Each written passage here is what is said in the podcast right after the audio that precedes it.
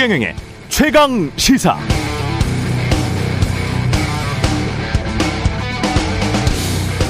네, 최강 시사에서 정치인들이 하는 발언은 생각보다 다양합니다.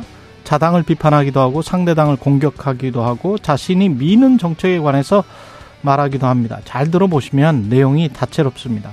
그런데 최강 시사에서 여야 정치인들이 말한 내용을 요약한 기사 나오는 기사들 보면 참으로 불공정해 보입니다.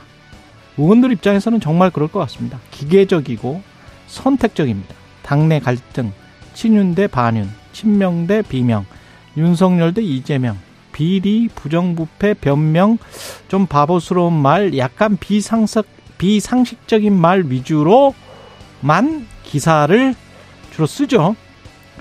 물론 언론의 편집권은 보장되어야 하겠습니다. 그러나 거의 대부분의 언론이 선정성, 클릭수, 평론가들이 던져놓은 사고의 틀에 갇혀서 기사의 제목이나 주제로 삼는다면 그런 언론들이 주로 소식하는 공론의 장은 다양할 수 있을까? 정치의 토론장이 될 수 있을까? 품위가 있을 수 있을까? 그런 반성을 하게 됩니다. 저도 클릭수를 위해서 또는 그냥 오래 전부터 신문에 나오는 그런 구식 사고 방식의 틀로 식상하고 안전한 질문만 한 게 아닌지 반성합니다. 네, 금요일은 성찰의 날, 뉴스는 십니다가 있는 날이죠. 2023년 6월 23일 세상에 이익이 되는 방송 최경령의 최강시사 출발합니다. 저는 KBS 최경령 기자고요. 최경령의 최강시사 유튜브에서도 실시간 방송합니다. 문자 자변은 짧은 문자 50원, 긴 문자 100원이 드는 샵9730 공오플 무료고요. KBS 일라디오 채널 정치 경제 사회문화 등 다양한 명품 콘텐츠가 있습니다. 구독과 좋아요, 댓글 많이 부탁드립니다. 오늘 최강시사 박지광 김재원, 예, 국민의힘 김재원 최고위원 만나보고요. 더불어민주당 이원호 의원 그리고 뉴스는 쉽니다. 기대해 주십시오.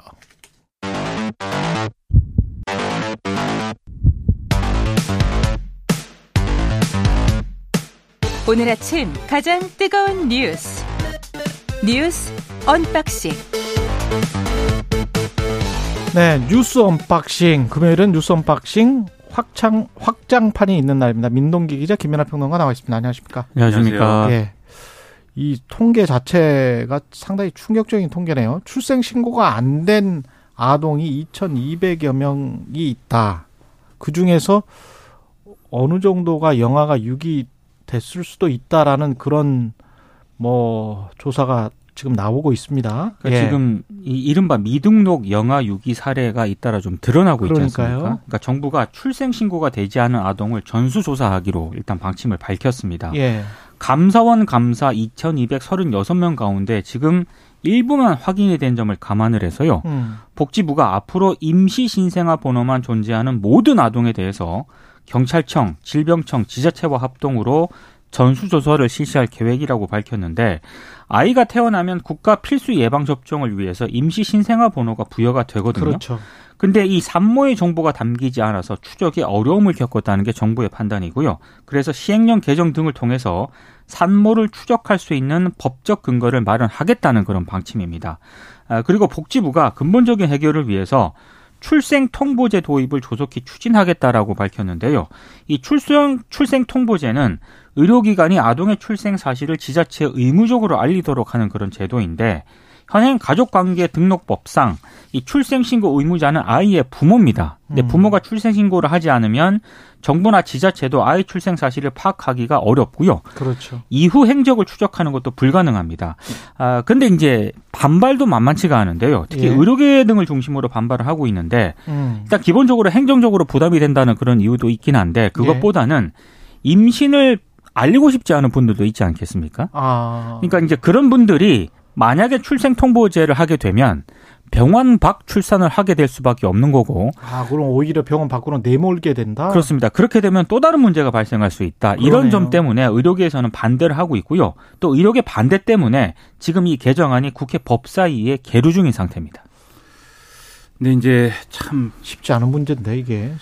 여러모로 좀 예. 착잡한 그런 얘기인데 한쪽에서는 우리가 뭐 저출산 걱정하고 막 이러고 있는데 음. 또 한쪽에서는 이렇게 아이들이 태어나자마자 이렇게 어떻게 됐는지 지금 모르겠다 이런 그렇죠. 상태라는 게 상당히 음. 우려가 되고 지금 감사원이 파악한 내용은 지금 말씀하셨듯이 최소한 병원에서 이제 태어난 아이들에 대한 겁니다. 그러면 병원 밖에서 태어난 아이들도 있을 것인데 이 아이들은 어떻게 됐을까 이런 것까지 생각을 해보면 그렇죠. 여러모로 걱정이 커지고요. 그게 연간 한 100 건에서 200건 정도 추정을 하고 있죠. 그렇죠. 출산 건수가 그렇다는 겁니다. 네. 병원 밖. 그렇죠. 그리고 예. 지금 말씀하셨듯이 이 출산하고 나서 병원에서 보통은 이제 출산을 하도록 하겠지만 음.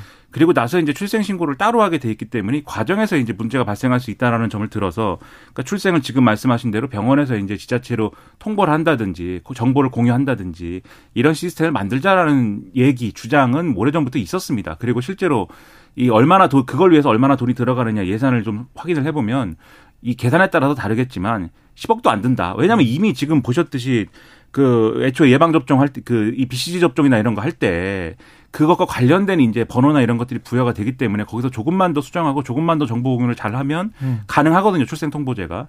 문제는 지금 말씀하신 것처럼 의료기관의 부담이나 이런 거 얘기하고 있는데 제가 볼 때는 이제 이 병원에서 만약에 이제 출산을 알리고 싶지 않은 사람이 그것이 부담이 된다라고 했을 때는 그런 부분은 예를 들면은 뭐 이 일정 부분 이 나라에서는 그걸 갖고 있더라도 뭔가 비공개로 할 수 있는 어떤 방안을 찾는다든지 이런 것을 하면 되는 것이지 제가 볼 때는 오히려 의료기관은 다른 어떤 부담이나 이런 것들을 의식하는 게 아닐까 이런 생각이 들어요. 혹시라도 잘못되면 혹시라도 이게 행정상의 어떤 오류나 이런 것들이 있을 때에는 병원이 엄청난 부담을 지게 되는 그렇죠.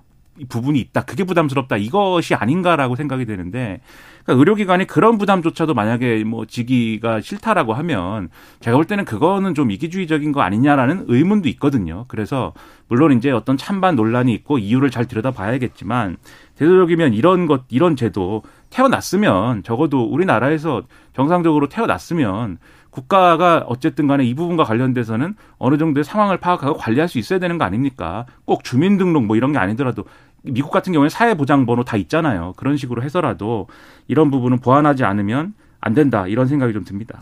지금 사회보장번호 말씀을 하셨습니다만 사회보장이 제대로 안 되고 그리고 사회적 불평등이나 경제적 불평등이 얼마나 컸으면 지금 어느 정도 숫자인지 모르겠습니다. 문제는 어 등록이 안 돼 있거나 뭐 이런 게 문제가 아니고 진짜 만약에 뭐 유기가 됐다면 유기가 된 사람들이 많다면 그런 네. 아이들이 많다면 그거는 우리 사회의 경제적 불평등 때문에 그랬을 가능성이 굉장히 높고 그러면 이게 3만 달러가 넘는 수준의 GDP를 가진 나라에서 이런 일이 일어났다는 거는 뭐 정말 부끄러워해야 되는 일이거든요. 이거는 그래서 그런 측면에서 좀 다시 한번 봐야 될 것 같아요. 그러니까 출생 통보제 예. 뭐 이런 것도 논의도 중요한데 예. 사실 근본적으로 따져 보면 방금 말씀하신 것처럼 그렇죠. 우리 사회 복지, 아동 복지, 경제적 문제 이런 것과 결부될 수밖에 없거든요. 그렇죠. 그러니까 예. 아이를 낳아서 예를 들면 내가 키우지 못하겠다. 지금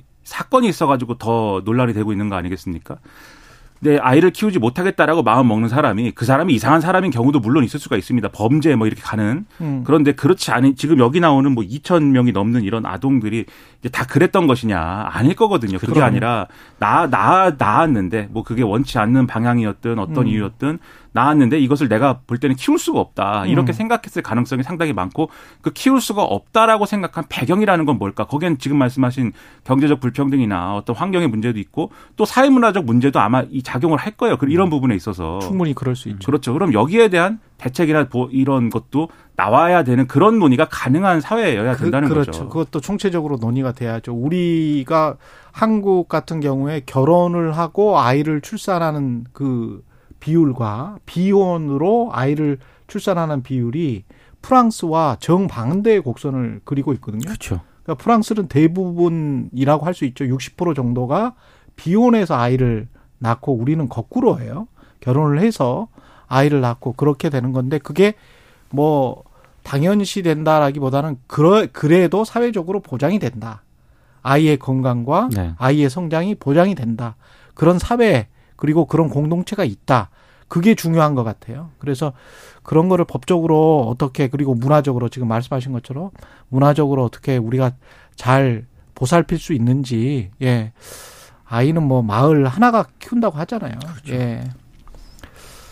아, 좀 안타깝네요. 윤석열 대통령의 수능 발언 이후에 지금 요건이 수습에 나섰는데 지금 학부모들은 약간 혼란 하다고 합니다. 예, 그러니까 맘카페 같은데 이런 데 가 보면, 예. 네, 뭐 정부가 혼란을 부추기고 있다 이런 불만도 막 나오는 것 예. 같은데요. 더 지금 발등에 불이 떨어진 분들은 9월 모의고사 출제 위원들입니다. 음. 그러니까 지금 정부의 방침은 킬러 문항을 하나도 출제해서는 안 된다 이 기조지 않습니까? 예. 그러니까 부담이 더 커질 수밖에 없고요. 심지어 올해 출제 위원 참여는 피해야 한다는 그런 얘기, 얘기까지 돌고 있습니다. 특히 교육부 감사라든가 평가원의 감사까지 진행 중인 그런 상황에서 문제 잘못 냈다가는 불이익을 받을 수도 있다. 뭐 이런 두려움까지 생기고 있다라고 하는데요. 동아일보를 오늘 보니까 어, 몇몇 교사들이 인터뷰를 했더라고요. 수능 출제위원이 되면 수당도 받고 경력에도 도움이 되는데 올해하고 내년은 피하려는 분위기가 많다. 이런 얘기를 하는 분들도 있고 또 평가원 연락을 받아도 안 하겠다는 선생님들이 많다. 이런 얘기를 하고 있다고 합니다. 그런데도 불구하고 일단 이주호 교육부 장관은 수능의 킬러 문항을 배제하겠다는 입장을 거듭 확인을 하고 있는 그런 상황이고요. 어, 특히 26일에는 사교육 대책을 발표를 하는데 이때 어, 지난 3년간의 수능 그리고 이번 6월 모의 평가 문항 가운데 킬러 문항으로 판단되는 것들을 발표를 하고 공개를 하겠다라고 입장을 밝혔거든요. 예. 아마 이때 이게 킬러 문항이다라고 음. 했을 때 그걸 두고 또 좀 논란이 제기될 수도 있을 것 같습니다. 아, 우리는 뭐 킬러 문항인지 중킬러 문항인지 사실은 몰라요. 그 나오면 우리는 다 어려울 것 같아. 그죠? 그렇죠. 킬러 문항이라고 이름을 붙여놨지만 네. 그리고 그것에 대해서 지금 여당과 대통령은 그 뭐 좀뭐 뭐 애매하긴 합니다만은 교육 과정 밖에서 출제된 문제 또는 뭐 학교에서 배우지 않은 것에서 나오는 문제 이렇게 표현하고 있습니다만은 이 시험이 수능 시험이라는 게 어, 이뭐 사법 시험이 아닌 이상 그리고 또는 뭐 아주 과거에 이제 뭐 예비고사 본고사 시절에 그런 시험 문제가 아닌 이상 지문이라든가 그런 것들이 교과서 밖에서 나오는 거는 일반적이거든요. 그렇죠. 수능이란 시험에서. 로스쿨 나온 변호사인 신인규 변호사도 국민의힘 바로 세우기 대표가 그러는데 수능 세대죠. 네. 네. 근데 그런 이야기를 하더라고요. 자기가 로스쿨 다닐 때도 학원 많이 다녔다고 합니다. 그렇죠. 학원을 다닐 수밖에 없다고 합니다.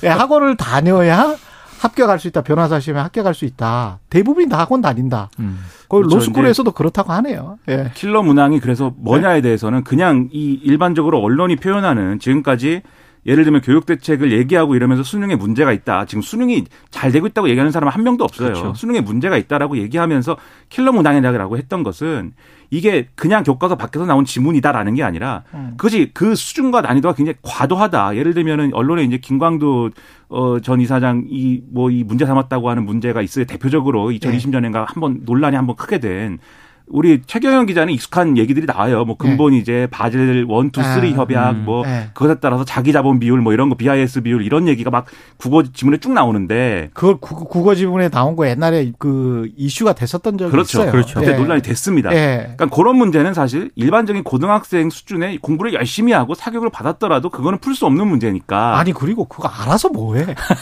그, 근데 아니 고등학생이 그거 알아서 뭐 하냐고. 근데 이 문제는 네. 또그 얘기를 또 하자면은 네. 이런 지식 을 압니까를 물어보는 문제가 아니라 네. 이런 생전 처음 보는 얘기를 듣고 판단할 수 있느냐를 물어야 되는 지문인데 또 그것도 변질돼 가지고 이 지문만 읽고는 그 사전 지식이 없이는 또 풀 수 없는 수준이다가 된 거예요. 그, 네. 그게 킬러 문항이거든요. 그렇죠. 네. 그런데 지금 예를 들면은 언론 보도를 보면은 6월 모의 평가에 그러한 수준의 문제가 나와가지고 지금 혼란이 빚어진 것이냐. 음. 그렇지는 않다. 그래서 과연, 과연 교육부가 뭘 킬러 문항이다라고 제시할지가 상당히 관심이다라는 건데 아마 역대 지금 얘기하는 건 역대 기출이나 이런 거 다 포함해서 얘기하겠다라는 거거든요. 예. 그래서 6월 모의 평가에서 이게 문제였다라고는 얘기를 안 할 가능성이 높아진 상황입니다. 그러면 음. 국민들은 좀 의문일 거예요. 그 대통령 갑자기 왜 화를 낸 것일까? 대통령 육모 때문에 화를 냈다고 알려져 있잖아요. 지금. 그렇죠. 그거는 또 아닌가? 그렇죠. 그러니까 그거는 예. 왜 일어난 일일까 이렇게 의문을 가질 수밖에 없게 되고 예. 그런 의문이 예를 들면은 다른 의문을 막 건지는 겁니다. 지금 얘기한 것처럼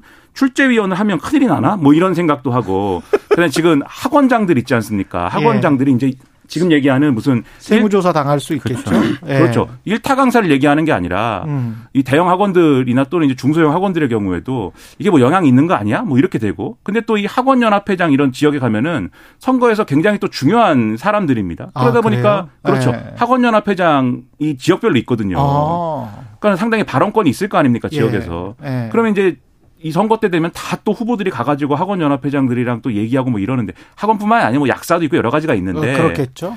근데 그걸 의식한 또 정치인들이 당내에서 아 이건 좀 어 좀 너무 너무 좀 간 거 아닐까요? 뭐 이런 얘기하고 이러는 거가 지금 지금. 그 이게 애초에 왜 이렇게 됐느냐는 의문이 커질 수밖에 없다는 거죠. 근데 우리가 교육 개혁 이야기하면서 이 킬러 문항이 교육 개혁의 전부는 아니잖아요. 그렇죠. 어, 이것도 어제 저 시린규 대표의 아주 그 환상적인 묘사라고 저는 생각을 하는데 가족의 행복을 위해서 무엇을 해보자라고 하면 그 가족의 행복을 위해서 무슨 가계 소득을 향상하자 서로 간에 화목하자 뭐 어떤 것들이 있어야 되잖아요. 그런데 모기를 잡자 모기를 잡으면 가족이 행복해진다. 그래서 때려잡자 수사하자 검사하자 조사하자 감사하자 뭐 이런 식으로 모든 것들이 가고 있는 것 음. 아닌가.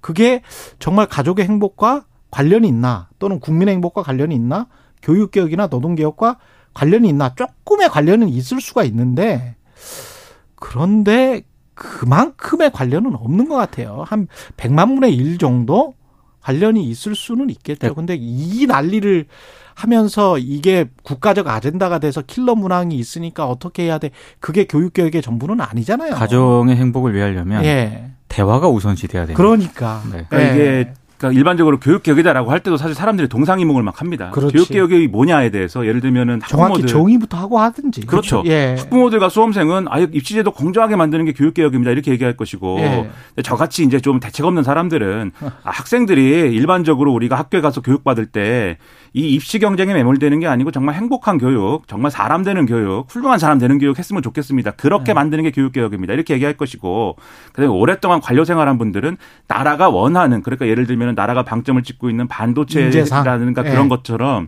필요한 산업 정책에 맞는 인재를 적시적재에 잘 길러내는 것이 교육 개혁이다 이렇게 얘기할 텐데 윤석열 정권이 추진하고 있는 교육 개혁 이 중에 뭘까를 지금 생각해 보면 얼마 전 이 킬러 문항 얘기도 그렇고 이주호 장관이 이제 사교육 경감 내지는 공교육 경쟁력 강화 방안이라고 내놓은 것도 그렇고 어느 방향인지 모르겠고 거기다가 예를 들면은 기재부는 돈 풀기 정책 지금 필요합니다라고 해서 돈을 푸는데 한국은행은 아 이게 이 통화량 맞춰야 된다라고 해갖고 이- 인플레이션 이 때문에. 통화 안정증권 발행하고 이러면은 돈 푼 것도 소용이 없고 오히려 이건 돈만 썼지 소용이 없다 이렇게 되는 거 아니겠습니까? 예. 예를 들자면. 그렇죠. 예. 사교육 경감하자고 해놓고 다른 쪽에서는 사교육을 또 할 수밖에 없는 제도로 가게 되면은 소용없는 거잖아요. 오늘 또 이 신문 보도를 보면은 지금 킬러 문항 쭉 얘기했지 않습니까? 예. 이거 사교육 받아야만 된다. 음. 논술이 또 문제래요. 그 논술 문항을 보면은 킬러 문항보다 지금 더하다는 겁니다. 아니, 각 논술은 대학별로. 어려 어려워야 되는 거 아니에요? 그랬더니 그것도 사교육의 온상이다. 아. 그러면은 이게 아. 논술은 왜 안 건드리고 킬러 문항만 건드리냐 또 이렇게 되지 않습니까? 근데 그런 그 사람의 전반을 저도 몇 번 심사위원 해봤기 때문에 그 정말 알 수 있어요. 그러니까 60점부터 100, 100점까지는 아니더라도 한 99점까지는 어느 정도는 주관이어서 주관식이어서 잘 모른다라고 생각하시지만 정말 거의 다 드러납니다. 그래서 그렇죠. 논술은 강화를 해야 된다는 쪽인데 저, 저 같은 생각, 음. 저, 저처럼 심사위원 해본 사람들은 아마 그런 생각 많이 할 거예요. 그 굉장히 많이 드러나거든요. 그 수험생의 그렇죠. 모든 것이. 예. 글쓰기 이제- 교육은 강화해야 음, 됩니다. 그렇죠. 네. 그런 차원이 있지만 지금 사교육에 대해서 얘기를 하자면 그렇다는 거니까. 예. 그러니까 목표가 뭐고 그걸 달성하기 위해서 우리 정권 뭘 합니다. 이렇게 돼야 되는데 거꾸로 됐다. 그 점에서 이제 아쉽다는 것이죠. 이미영 님이 사교육은 뗄래야 뗄 수가 없죠. 축소는 되겠지만 경쟁사, 경쟁사회의 민낯이죠. 그런 말씀 하셨는데 사회 전반적으로. 그리고 우리가 좀 공부, 아니, 공부를, 공부라는 것도 아니죠. 그러니까 시험이 조금 좀, 시험 성적이 좀 덜 나와도 좀 못 나와도 다른데 재능이 있는 친구들이 많기 때문에 그 재능을 살려서 돈을 나도 뭐 1억, 2억 벌 수 있어요. 그런 직업이 꽤 있어요. 그리고 사회적으로 그렇게 하면 인정받아요. 이런 이런 게 좀 정착이 됐으면 다른 나라들처럼 이 논의도 상당히 사그라들 텐데 그런 노동에 관한 이슈는 또 없거든요. 그런 거를 예. 이제 제가 뭐 단편적으로 말씀드리면 이상합니다만 예. 제 세대가 사실 이해찬 1세대라고 한 가지만 잘해도 대학 갈 수 있습니다. 막 이런 거 하던 때인데 음. 그렇게 했더니 언론에서 저의 제 제가 제 세대가 당군일에 최저학력이고 공부를 안 한다고 그래갖고 막 두들겨 맞고 그랬던 적이 있어요. 그러니까는 적어도 사회적으로 교육이 어느 방향으로 가야 되는지를 합의하는 것이 음. 정권 차원에서 추진해야 될 가장 중요한 말씀이고 지금 말씀하신 대로 저도 그런 교육적 정책이 필요하다고 보거든요. 예. 그런데 그런 얘기하면 꼭 공부를 안 한다 이렇게 된단 말이에요. 그러니까 이걸 좀 합의부터 하자 그러면 어떻게 해야 되냐 저는 예. 그런 말씀 드리고 싶습니다. 26일 사교육 대책 발표한다고 하니까요. 또 발표 지켜보고 이야기하도록 하고 날씨와 교통 정보 듣고 더 뉴스 언박싱 이어가겠습니다. 최경영의 최강 시사는 여러분과 함께합니다. 짧은 문자 50원, 긴 문자 100원이 드는 샵 9730. 어플 콩과 유튜브는 무료로 참여하실 수 있습니다. 네, 최경영의 최강 시사 뉴스 언박싱 확장판 계속 이어가겠습니다. 민동기 기자, 김민아 시사평론가와 함께합니다. 5012님, 매일매일 잘 듣고 있어요. 좋은 말씀과 평가 시원합니다. 이렇게 말씀해 주셨고요. 감사합니다. 윤석열 대통령이 어제 국빈 방문을 했습니다. 베트남에 도착을 했고요. 오늘 한 베트남 정상회담이 열립니다. 네, 어제 이제 국빈 방문에 동행한 경제인들을 만나서요. 기업하면서 어렵거나 불합리한 일이 있다면은 정부에 말씀을 해달라 이렇게 얘기를 했습니다. 예. 어, 뭐 이번에 베트남 국빈 방문에는 주요 그룹 대표를 포함해서 모두 205명의 대규모 경제 사절단이 동행을 했는데 윤석열 정부 이후 출범 이후 최대 규모입니다. 아, 그리고 이제 베트남이 앞으로 이제 혁신 생태계 조성에 박차를 가하고 있다라는 점을 강조를 하면서요. 어느 국가보다 베트남과 끈끈한 연결고리를 가진 한국에게는 새로운 기회가 열리고 있는 것이다. 이런 점도 강조를 했습니다. 오늘 국빈 방문 이틀째인데요. 일단 베트남의 국부로 일컬어지고 있는 호치민 전 국가주석 묘소에 헌화 참배하는 것을 시작으로 아, 주요 인사들과 개별 면담, 국빈 만찬과 같은 방문 일정을 소화할 예정입니다. 그리고 베트남에 진출한 기업 있는가의 오찬이라든가 경제 일정도 예정이 되어 있습니다. 예. 그 베트남은 중요합니다. 그러니까 지금 이제 사실 베트남 하면은 이거 공산주의의 잔재가 남아 있는 국가고 공산주의 국가고 사실상 예. 공산당이 집권하고 있죠. 있죠. 그렇죠. 계속 예. 그렇죠. 물론 이제 뭐 시장이 없거나 뭐 이런 건 아니지만 음. 중국하고 똑같아요. 네. 그렇죠. 네. 그리고 이제 그러한 이제 상황 속에서 중국과의 관계나 이런 것들도 그렇고 다만 이제 미국이 굉장히 중요시하는 어떤 이 아세안 국가 중에 하나인 것이고 또 거기에 비추어서 볼 때 이 중국하고 예를 들면 공급망 디커플링이나 이런 것들이 뭐 현실화될 때 우리는 다른 데로 이제 좀 뚫어야 되는데 그게 소위 말하는 이제 아세안 국가들이 대안이 될 수 있다. 이 또이 이 비전이 있는 거 아니겠습니까? 그래서 네. 전 정권에서 사실 뭐 신남방 정책 이런 거 하고 그랬는데 그런 걸 종합해 보면 베트남 굉장히 중요합니다. 그렇기 때문에 이게 뭐 다른 정치적 맥락이나 이런 게 있을 수도 있지만 국익이 된다면 가서 이제 이렇게 좀 성과를 내는 것에 어, 힘을 쏟는 게 필요한 것 같고요. 경제인들 대거 이제 같이 가가지고 이제 노력을 하는 거지 않습니까? 그런 게 필요한데 다만 이제 이런 걸로 추진하는 것과 동시에 또 이러한 이제 일들이 베트남에서뿐만이 아니라 다양한 어떤 국가들에 다 가능해야 되는 거 아니겠습니까? 중국도 중국. 그렇고 특히 그렇죠. 중국 그렇죠. 예. 그런 식으로 좀 어 좀 이 여지를 두고 행보하는 게 있어야 될 것 같고요. 예를 들면 미국의 경우에 이제 지금 인도 총리랑 저 이 인도 총리 초청해가지고 지금 바이든 대통령이 좋은 모습을 연출하려고 하지 않습니까? 민주당 내에서 인도는 아직도 인권 침해가 빈발하고 계급 사회다라고 그래갖고 지금 비판 성명 내고 막 이러지 않습니까? 네. 그러나 그런 게 있음에도 불구하고 인도는 중요한 국가라고 생각해서 하는 거지 않습니까? 그러니까 이런 것들, 이런 판단들이 외교안보적으로 필요한 거 아닐까 그런 생각이 좀 듭니다. 특히 한국 경제는 핵심이 중국이 아직도 중국이 맞고 그리고 앞으로 최소 10년 이상은 중국입니다. 그래서 그 뭐 신남방 정책을 계속 이어가든지 아니면 뭐 인도가 성장하든지 근데 인도에 진출한 기업들 아직 비용 문제랄지 그 다음에 교육 문제랄지 그 다음에 인도가 언어가 워낙 또 다양하기 때문에 그게 통일된 중국처럼 통일된 시장으로서 한국 기업에게 굉장히 많은 이익을 가져다 줄 것이다. 그것도 한 10년 후, 20년 후 잘 되면 그렇게 다 예상을 하거든요. 동남아도 마찬가지로 국가들이 다 다르잖아요. 그렇죠. 그래서 그렇죠. 중국처럼 뭐 14억, 14억의 하나의 시장 이렇지는 않아요. 그렇습니다.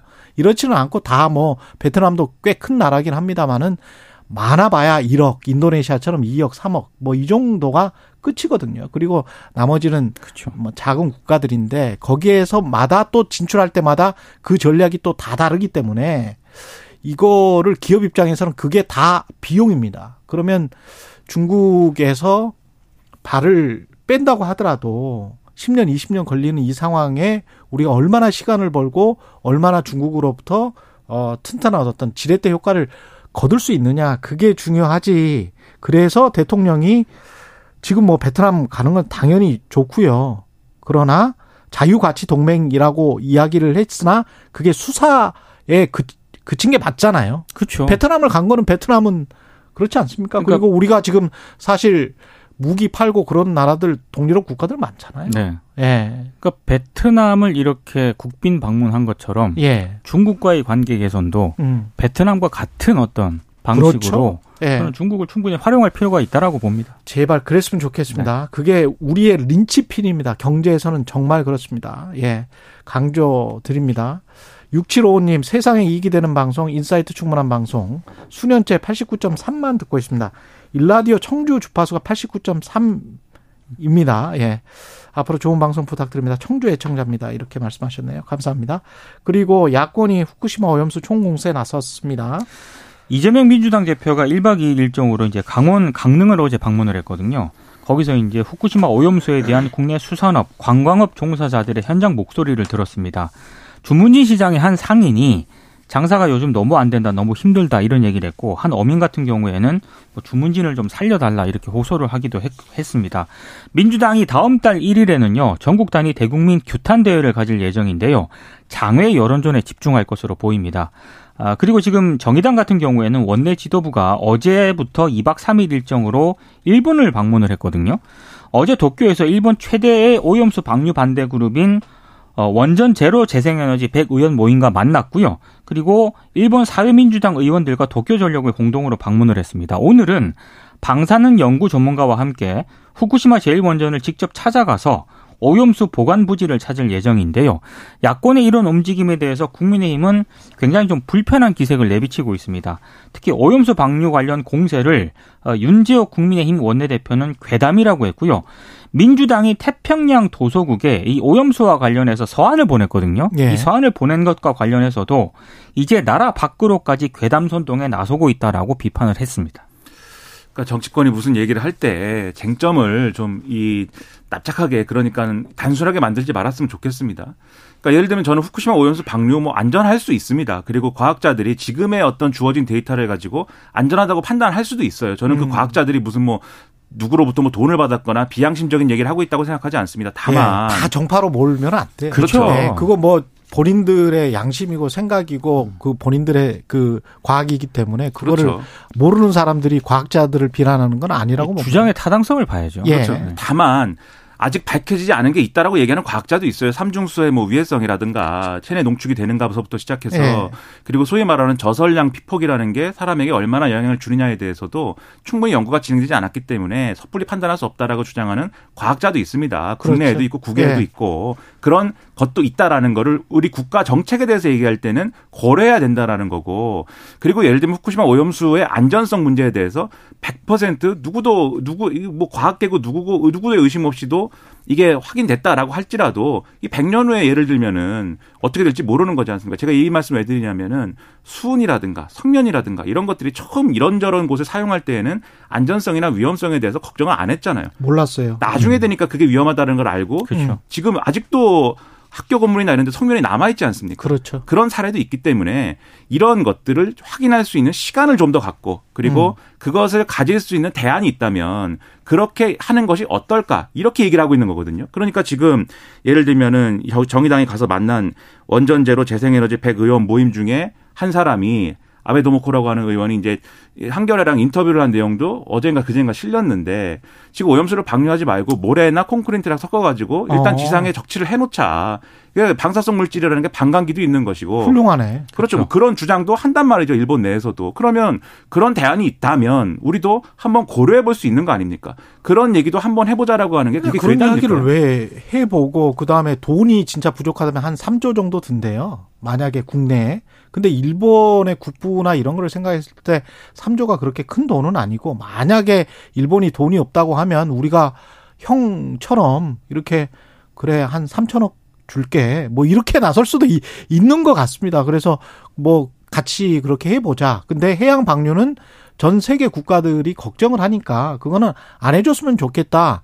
그렇게 좀 의젓하게 말하는 그런 국가, 그런 정치인, 그런 사람들이 좀 나왔으면 좋겠어요. 그냥 무조건 그냥 괴담이네, 그러니까 아니네. 괴담이라는 예. 말이 너무 쉽게 나오는 것 같고요. 그렇죠. 예. 특히 이 일본 내부에서도 음. 오염수 방류에 대해서 우려하는 목소리들이 점점 높아지고 있는 건 분명하거든요. 예. 그럼 그런 분들도 다 괴담에 속은 것인가 우리가 한번 생각해 볼 대목인 것 같습니다. 그러니까 그리, 괴담이라고만 예. 하는 것도 음. 하나의 포퓰리즘입니다. 저는 그렇게 생각합니다. 예. 그리고 검찰이 50억 클럽 의혹 박영수 전 특검을 소환을 했어요. 어제 이제 피자로 불러서 조사를 했고요. 피자입니다. 네. 피자 신문입니다. 사전 구속영장 청구 가능성도 일단 내비치고 있습니다. 그렇군요. 박영수 전 특검은 중앙지검 지하주차장을 통해서 청사로 들어갔거든요. 예. 그래서 취재진과는 만나지 않았습니다. 예. 비공개로 일단 검찰이 소환을 했고요. 이것도 배려를 해 준 거죠, 사실은. 예, 박 전 특검이 요청을 했고 음. 검찰이 이걸 수용을 한 것으로 보입니다. 예. 아, 박영수 전 특검은 우리은행 이사회 의장이던 2014년에서 2015년 화천대유 등이 속한 성남의 뜰 컨소시엄에 우리은행이 참여하도록 영향력을 행사했다는 그런 의혹을 받고 있고요. 그래서 검찰이 이 부분을 추궁을 한 것으로 보입니다. 검찰은 박 전 특검이 대장동 일당의 청탁을 받고 대장동 사업 공모 과정에 관여했다 이런 취지의 진술을 확보한 것으로 일단 언론 보도를 통해서 알려지고 있는데요. 아, 원래 우리은행이 이 컨소시엄을 참여를 하려고 검토를 한 건 맞는데 예. 내부에서 반대를 해서 컨소시엄에 참여를 안 했거든요. 직접 투자는 안 하고. 그렇습니다. 예. 근데 대신에 1,500억 정도의 프로젝트 파이낸싱 대출을 약속을 하는 여신 의향서를 써줬습니다. 돈을 빌려줬다. 1,500억 원을. 근데 예. 이 과정에서 박영수 전 특검이 개입을 한 게 아닌가 검찰이 일단 의심을 하고 있는 그런 상황입니다. 음. 어쨌든 검찰은 어, 대장동 일당이 약속한 돈 가운데 박영수 전 특검이 실제로 받은 자금이 있는지도 지금 확인 중인데요. 아, 박 전 특검이 2015년 7월부터 특검 활동 직전까지 화천대유 고문으로 일을 했었거든요. 그렇죠. 그때 받은 돈 2억, 그리고 화천대유에서 일한 박 전 특검의 딸이 대여금 명목으로 받은 11억, 뭐 이런 것들이 결국에는 이 박영수 전 특검이 받은 50억 가운데 일부가 아니냐, 음. 뭐이 약정한 그 50억 가운데 일부가 아니냐라고 의심을 하고 있고, 특히 박 전 특검에 따른 미분양 대장동 아파트를 분양을 받아서 8억의 차익을 봤다는 의혹까지 받고 있거든요. 그렇죠. 그러니까 이 모든 게 결국에는 약정한 그런 금액의 일부일 수 있다라는 게 검찰의 판단입니다. 그러니까 이거를 검찰이 제대로 수사를 못하다가 50억 클럽 곽상도 의원 뭐 전 의원 이 무죄 판결 나오고 음. 50억 클럽 특검해야 된다 그러고 이러니까 막 후다닥 지금 하는 그런 과정처럼 돼버렸지 않습니까? 그렇죠. 그래서 어쨌든 그게 이유가 뭐든 간에 이런 모양새가 된 것 자체가 사실은 여러모로 실망스러운 부분인데 어쨌든 뒤늦게라도 확실한 수사를 해주길 바라고요. 저는 이 뉴스 볼 때마다 제일 큰 궁금증이 박영수 전 특검은 어떻게 이렇게 살았을까? 무슨 사건마다 등장을 해서 뭘 향응을 받고 지난번에 무슨 어디였습니까? 어디 수산업 가짜 수산업자 가짜 수산업자였나요? 포항 네. 수산업자. 뭐 포르쉐 네. 무슨 범죄계의 포레스트 검프 같아요. 어디나 네. 어디나 어떻게 다 있을 수가 있습니까? 그런데 그런 것들이 어떻게 가능했을까? 그게 어떻게 보면 이권 카르텔 아닙니까? 음. 그러니까는 이 특수부의 전설 같은 검사인 것이지 않습니까? 전직 대통령까지 수사를 해서 한 전 특검이고 이런 지위와 상징성과 힘이 없었으면 못했을 일들인데 예. 그런 일들이 어떻게 가능했을까를 지금도 기자들 피해 가지고 쓱 들어가잖아요 지하 주차장으로. 근데 검찰이 언제 요새 정치인들한테도 이런 특혜는 안, 안 베풀지 그렇죠. 않아요? 네. 그러니까 검찰이 어떻게 이런 일이 가능했을까? 이것도 한번 좀 자기 자신들을 돌아보면서 반성을 한번 해보자. 이게 어떻게 가능합니까? 저는 좀 또 이해가 안 되는 게 네. 박영수 전 특검 이 수사도 굉장히 늦다 늦었다고 생각을 하거든요. 많이 늦었죠. 사실은. 근데 예. 50억 클럽에 이름이 올라 있는 다른 분들이 있습니다. 법조인들. 그렇죠. 이분들에 대한 수사는 도대체 어떻게 되고 뭐 있나? 대단한 검사들이었거든요. 그 네. 사람들도. 예. 네. 네. 근데 그 검사들에 관해서는 어떻게 수사를 하고 있는지 그것도 궁금하고. 이러, 이렇게 이야기를 하다 보니까 다 끝났어요. 지금 56분에 아, 네. 끝나야 되는데 한 30초밖에 안 남았습니다.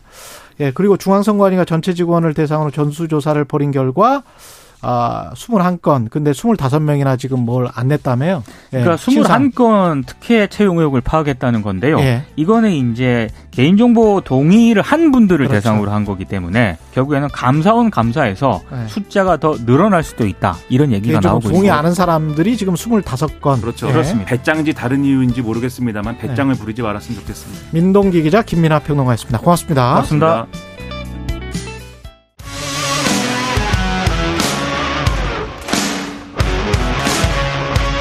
오늘 하루 이슈의 중심 최경영의 최강 시사.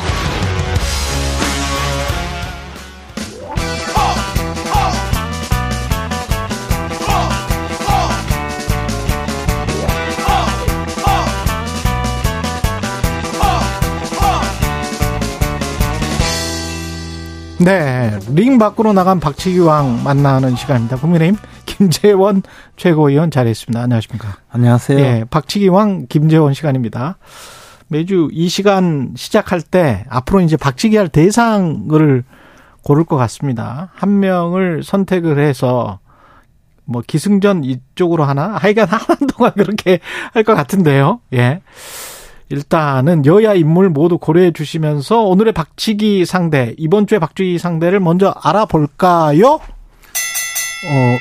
민주당 이재명 대표가 적임자일 것 같습니다. 예, 역시 기승전 이재명 대표가 나오리라고 예측은 했습니다. 예, 땡땡땡 이거 진짜 오랜만에 듣습니다. 예, 김일 선수가 이렇게 손 올릴 때 땡땡땡 뭐 이렇게 끝나면서 이렇게 하자. 땡땡 정막시죠. 예, 그 끝났어, 끝났어, 끝났어. 예, 그만 막 그만 공격하라는. 와, 거죠. 그만 공격하라고 막 근데 치고 막 통상적으로 그랬습니다. 이제 예, 어, 김일 선수는 항상 예. 굉장히 신사로서 신사였죠. 예, 어, 점잖게 경기를 하는데 보통 악당들이 예, 서로 간에 뭐 흉기 같은 걸 숨겨서 머리를 막 예, 찢어서 피가 많이 나고 예, 그럴 경우에 마지막으로 그 악당을 잡아서 예, 박치기로 한 방에 끝내주는 건데요. 예. 제가 박치기를 해봐도 우리 이재명 대표는 이재명 대표께서는 워낙 질긴 분이라서 한 방으로는 안 될 것 같아요. 이재명 대표는 왜 박치기의 상대로 고르셨어요? 아니, 저는 최근에 네. 그 일본 후쿠시마 원전의 오염수 처리 문제를 가지고 음, 사실 저 제가 그 에너지 특위 위원장으로서 음. 국회의원 시절에 직접 그 후쿠시마 원전에 다녀왔어요. 예, 예. 거기 가니까 뭐 이치 그 오염 처리수들을 어, 전부 컨테이너 그 그 저 그 저 큰 물통에다가 수, 수조에다 놓고 쫙 그냥 그 방치하고 있었거든요. 예. 그래서 저건 언제 저 다 어 그 비울 거냐 음. 그렇게 물어보니까 뭐 조만간 형편이 되면 음 비우겠다. 그 그때도 그런 이야기를 했거든요. 예. 그게 2011년인데 그런데 어쨌든 이 문제에 대해서 뭐 과학적인 근거 여러 가지 이야기를 하지만 우리 국민의 감정이나 불안감으로 생각하면 방류하면 안 되잖아요. 음. 뭐 아무리 뭐 과학적으로 괜찮다고 하더라도 예. 정서적으로. 네. 네. 그런데 그것을 그 정도를 국내 정치에 활용해서 어 음. 대통령과 여당을 공격하려는 하나의 수단으로 어 이 문제를 활용하기 위해서 뭐 강릉까지 가서 음. 어저 이렇게 하면 아- 저이 일본의 오염수가 여기까지 오면 우리 어민 다 망한다. 막 이렇게 부추기는 것. 저는 그게 오히려 너무 국내 정치에 악용한다. 그렇죠. 너무 선전선동한다. 그렇죠. 네. 그리고 정말 그 항의를 하려면 일본에 가서 항의를 해야죠. 음. 이것은 일본 어 정부의 어떤 그 주권이라 할까요? 자기들의 통치권의 한 방향으로 결정을 하는데 그것을 국내에서 돌아다니면서 예. 이 그 윤석열 정부를 공격하기 위해서 사용하는 것 어. 그것은 굉장히 잘못된 일이라고 제가 반론 차원에서 그 이런 질문을 한번 드려볼게요. 그러면 만약에 정부 여당에서 뭐 해수부 차관이 어디 인터뷰에서 뭐 방류 반대한다고 그 이야기는 봤어요 어젠가. 근데 해수부 차관보다 훨씬 더 높은 사람, 뭐 총리랄지 대통령이랄지 뭐 대통령이 조금 그렇다면 총리랄지 이런 분이 그래도 일본에게 그거 아무리 돈 든다고 해양 쓰레기인데 아무리 처리했다고 하더라도 그러면 처리를 해서 그렇게 깨끗하면 국내 어떤 그 일본 내 토양이 하지 그거는 이웃 국가로서 좀 그렇다라고 성명서라도 한 장 나왔다면 어 야당에서 저렇게 어 지금 말씀하시는 선전선동을 할까? 근데 이제 예. 우리 우리 이 정부 입장 또는 음. 대통령 입장에서는 어 그 오염수가 방류가 되더라도 우리 해역에 미치는 영향 극히 미미하다는 과학적인 그 근거와 음. 또 그동안 여러 그 학자들의 어, 문제 제기가 있었거든요. 음. 그렇기 때문에 만약에 그렇게 말씀하시면 어떤 예. 문제가 되나 하면 진짜 우리 이 어민들이나 예. 어, 저, 그 이해관계자들이 그 평소에 예상하지 못했던 그런 피해를 입을, 입을 가능성이 있어요. 음. 아, 대통령까지 또는 총리까지 나서서 방류하지 말라고 하니까 저걸 방류하면 정말 우리 해역에 영향을 미치는구나라고 해서 당장에 뭐 비브, 비브리오 폐혈증 비브리오균이 만약에 예, 예. 좀 창궐한다 이러면 횟집들 전부 문 닫잖아요. 그렇죠, 그렇죠. 어, 이런 그 국가 경영을 필요로 하는 국가 경영을 위해서 필요로 하는 수준 이상의 음. 그 발언을 하는 것도 우리에게 실질적인 피해를 입힐 수 있다는 거죠. 저는 그런 그렇죠. 면에서 그런 측면도 이해가 됩니다. 예. 예. 그뭐 조금만 잘못 음. 저 됐을 때 왜 바닷가에 손님들 다 끊어지고 음. 하는 그런 문제가 있기 때문에 예. 저는 예. 굉장히 조심스럽게 접근한다고 봐요. 예. 그럼 국민의힘 이야기를 좀 해보겠습니다. 박치기는 이제 적당히 하셨죠? 네. 예. 국민의 사고 당협이 지금 저 40곳 중에서 33곳, 36곳에 대한 조직위원장 공모에 착수를 했고 네 군데를 근데 제외를 했는데 이준석, 태영호, 황보승이 그리고 경남 사천 남해 하동 이, 그, 이 중에서 이제 이준석의 노원평, 그 다음에 황보승이 지었고 이것이 가장 좀 눈에 띄는데 이준석 전 대표를 일단 제외한 건 어떤 의미가 될까요? 이준석 전 대표는 음. 어쨌든 어, 내년 1월 달이 되면 복귀를 하잖아요. 예. 그 복귀가 아니고 당원권을 회복하거든요. 예. 그렇기 때문에 그 기간 동안에 누구를 임명하는 것은 어.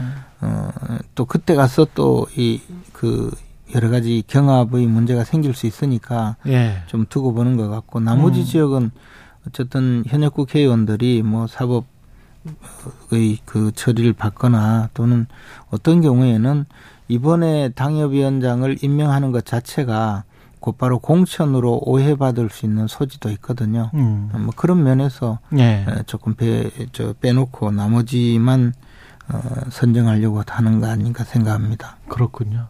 황고승희 의원 같은 경우는 어떻게 보세요? 이게 야당은 꼬리 자르기 이야기가 있는데 무슨 리스트가 있다, 정치 자금을 받았 다, 뭐 녹취, 뭐 이런 것들이 지금 좀 나오고 있는 것 같습니다. 근데 이런 것들을 시작으로 오히려 여권은 PK나 TK 지역의 어떤 대대적인 물갈이를 할 가능성 이런 것도 좀 정치공학적으로는 그런 제기를 하는 분들도 있는 것 같고.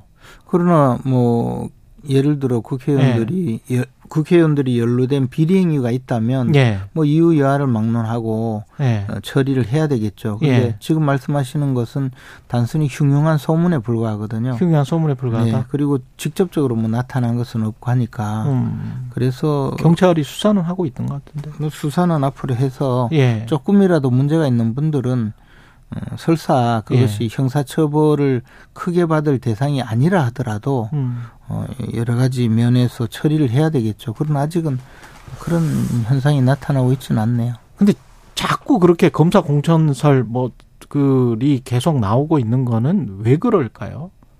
그럼 영어 영남 중심의 검사 검 공천설. 아무래도 영남지방은 당선되기가 좀 쉬운 곳이거든요. 국민의힘 입장에서. 네. 예. 그리고 다만 그 공천 과정, 음, 공천을 받는 과정에서 굉장히 어, 그 힘든 지역이에요. 경쟁자도 예. 경쟁자지만 말씀하신 대로 어, 심지어는 누구든지 보내도 당선될 수 있는 지역이다 이렇게 생각을 해서 음. 전혀 경쟁력이 없는 사람도 그 지역에 가서 경선을 하든지 해서는 전혀 경쟁력이 없는 분도 그냥 그, 그 공천권자들이 음. 마음대로 보낼 수 있다 이런 환상에 빠져 있는 것이죠. 그런데 예. 그렇게 했을 때 지금 그, 그런 정치가 한 20년 정도 반복돼 왔어요. 예. 제가 처음 2004년도에 국회의원이 될 때부터 음. 지금까지 그래서 저도 공천을 여러 번 떨어진 적이 있는데 그러다 보니까 뭐 검사 출신들이 이, 이 유능한 인재이든 아니든 그것은 둘째치고 이분들이 당장에 대중적인 그 지명도가 없기 때문에 예. 어, 보낼 때가 마땅치 않는 거죠. 아, 그러니까 아, 검사 출신들은 또 대중적인 지명도가 약할 수밖에 없겠네. 그렇죠. 지금까지 정치 활동을 안 했으니까. 예. 그래서 아마 경, 경상도에 보내지 않겠느냐라는 음. 그런 어떤 피해 의식이 있어서 자꾸 기존 정치인들한테 그렇죠.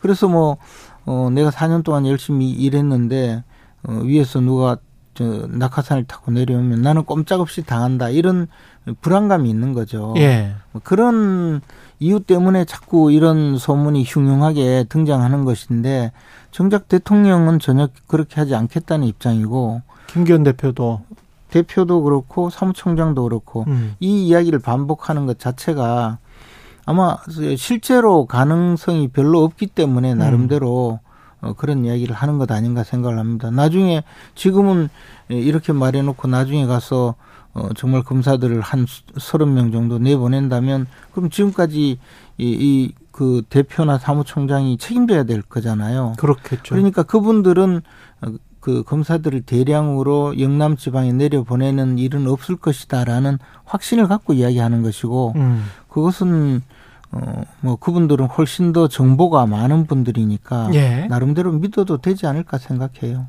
그렇 그렇다. 김기현 대표는 자신이 총사령탑이 되어서 선거를 지휘하겠다.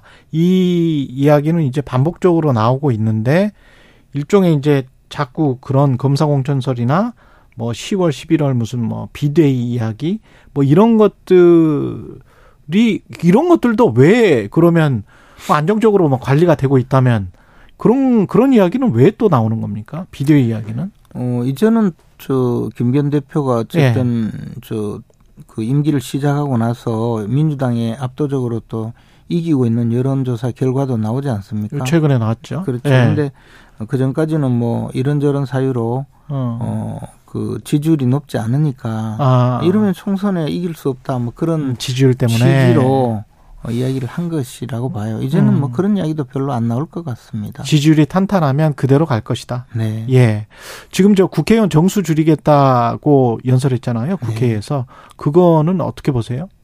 저는 지금 국회의원 정수를 줄이는 것이 지극히 정당하다고 생각해요. 그렇습니까? 어, 예. 심지어는요, 299명으로 유지하다가 예. 선거 여야 간의 선거구 획정 과정에 서로 싸우다 보니까 음. 이번 그 20대 국회 한해서 300명으로 어 저 그냥 하고 어 21대는 다시 299명으로 환원한다고 여야가 철석까지 합의하고 예. 그렇게 해서 선거법 개정을 했는데 그 위에 전혀 지키지 않았거든요. 음. 어, 그리고 어, 특히 음, 학자들이라고 하는 음, 그룹들 또는 예. 뭐 사회 시민 사회 단체 이런 분들을 모아놓고 선거구 책정위원회 예, 서, 선거법의 개정에 대해서 아. 논의를 하면요 이분들은 비례대표를 늘리자고 주장을 해요. 그 통상적으로. 공론조사에도 그렇게 네. 나왔죠. KBS 공론조사에도. 네. 예. 근데 사실은 어, 국회의원 활동을 하면서 음. 느끼는 바는 우리가 어, 이미 30년 가량 비례대표를 운영했는데 어, 운영할 때마다 결국은 그렇게 썩 그 지역 주민들로부터 어, 선출받은 국회의원보다 자신들이 전문성을 내세워서 정치를 발전시킨 그런 사례는 저는 별로 보지 못했어요. 이번 그 어. 국회의원 이번 국회에서도 어, 기억나는 분들은 저 윤미향 의원이나 김부겸 의원 정도거든요. 근데 그분들이 과연 우리나라 정치 발전에 도움이 됐나요? 음. 저는 그런 면에서 비례대표는 줄이는 것이 맞다고 보고 예. 어, 기회, 기회만 있으면 어, 민주당이나 또는 음, 시민사회단체는 오히려 어, 국회의원 숫자를 늘려야 된다. 뭐 330명이 적당하다. 예. 350명이 적당하다. 이런 여러 가지 이야기를 하는데 예. 저는 뭐 그런 면에서는 찬성하지 않아요. 그렇군요. 근데 그 정치학자들이 뭐 책상머리 이야기다 그렇게 생각하실 수도 있겠습니다만은 공론조사에서도 그런 결과가 나왔고 사실은 지역구 국회의원들도 어떤 국가 전체 국회의원이잖아요. 국 나라 국자가 들어가잖아요. 나라를 경영하고 같이 운영한다 이게 아니고 지역구의 어떤 그 토호 세력이라고 해야 될까요? 그 사람들과 연계돼서 뭐 도로를 닦아준다 할지 무슨 뭘 뭐 예산을 받아온다 할지 그런 역할에만 충실하고 그렇게 해서 예산을 뭐 허, 허투루 쓰는 게 아닌가 그런 의심도 많이 있거든요 국민들이. 제가 국회 예. 예결위원장을 지냈는데요. 예. 사실 국회의원끼리의 그 예산 투쟁도 굉장히 중요한 예. 하나의 그 정치 과정이거든요. 예. 어, 제가 행정학을 공부할 때 옛날에 예. 그때 윌다브스키라는 그 미국의 그 학자가 음. 주장하기를 국회에서 미국 의회에서 예산을 그 확보하기 위해서 거기도 예산 투쟁이라고 그렇죠. 말하더라고요. pork barreling 하죠. 예. 예산 투쟁이 정치 과정의 가장 핵심이라고 이야기했거든요. 음. 그러니까 그것이 정치인데 우리는 그것이 나쁜 불법 행위라고 어, 보는 것은 잘못이죠. 좀 합리적이었으면 좋겠는데 합리적이지 않은 것들이 그러나 많아서 대, 부분은 네. 그 국회 내에서도 심사 네. 과정이 있기 때문에 네. 그렇게 함부로 하지는 않습니다. 그렇군요. 만약에 민주당이 지금 혁신이 하잖아요. 근데 뭐 잘 안 되실 거라고 지금 생각은 하시겠지만 만약에 잘 되거나 또는 뭐잘안 돼서 또는 비대로 간다거나 이러면 이게 김기현 체제에 영향이 있습니까? 이렇게 상호 조응을 합니까? 우선 민주당이 이 혁신을 하려면 네. 간단한 문제가 하나 있어요. 음. 이재명 대표를 빨리 끌어내려야 돼요. 민주당의 모든 문제는 이재명 대표가 지금 예. 그 자리에 앉아 있기 때문에 벌어지는 현상이거든요. 예.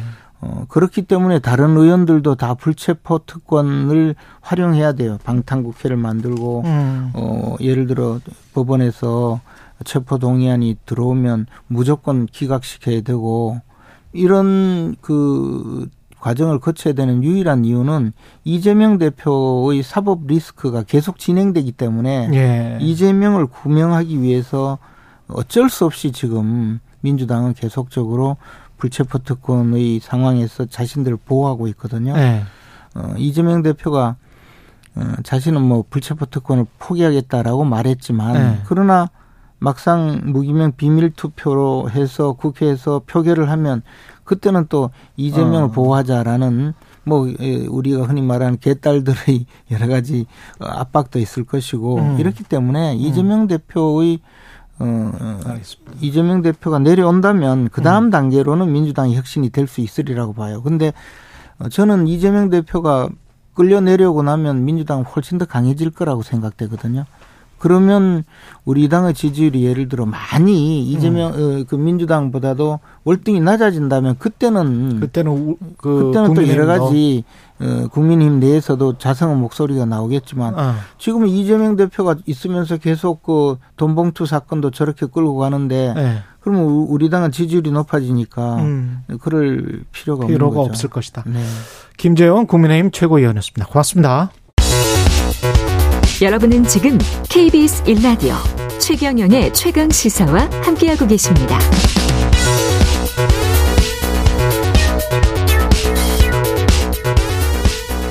네, 민주당 김은경호 어, 혁신이가 본격 출항을 했는데요. 성공적으로 안착할 수 있을지 더불어민주당 이원호 의원 아, 전화 연결돼 있습니다. 안녕하세요. 네, 안녕하십니까. 예. 혁신이 첫 단추는 잘 끼었다고 보세요?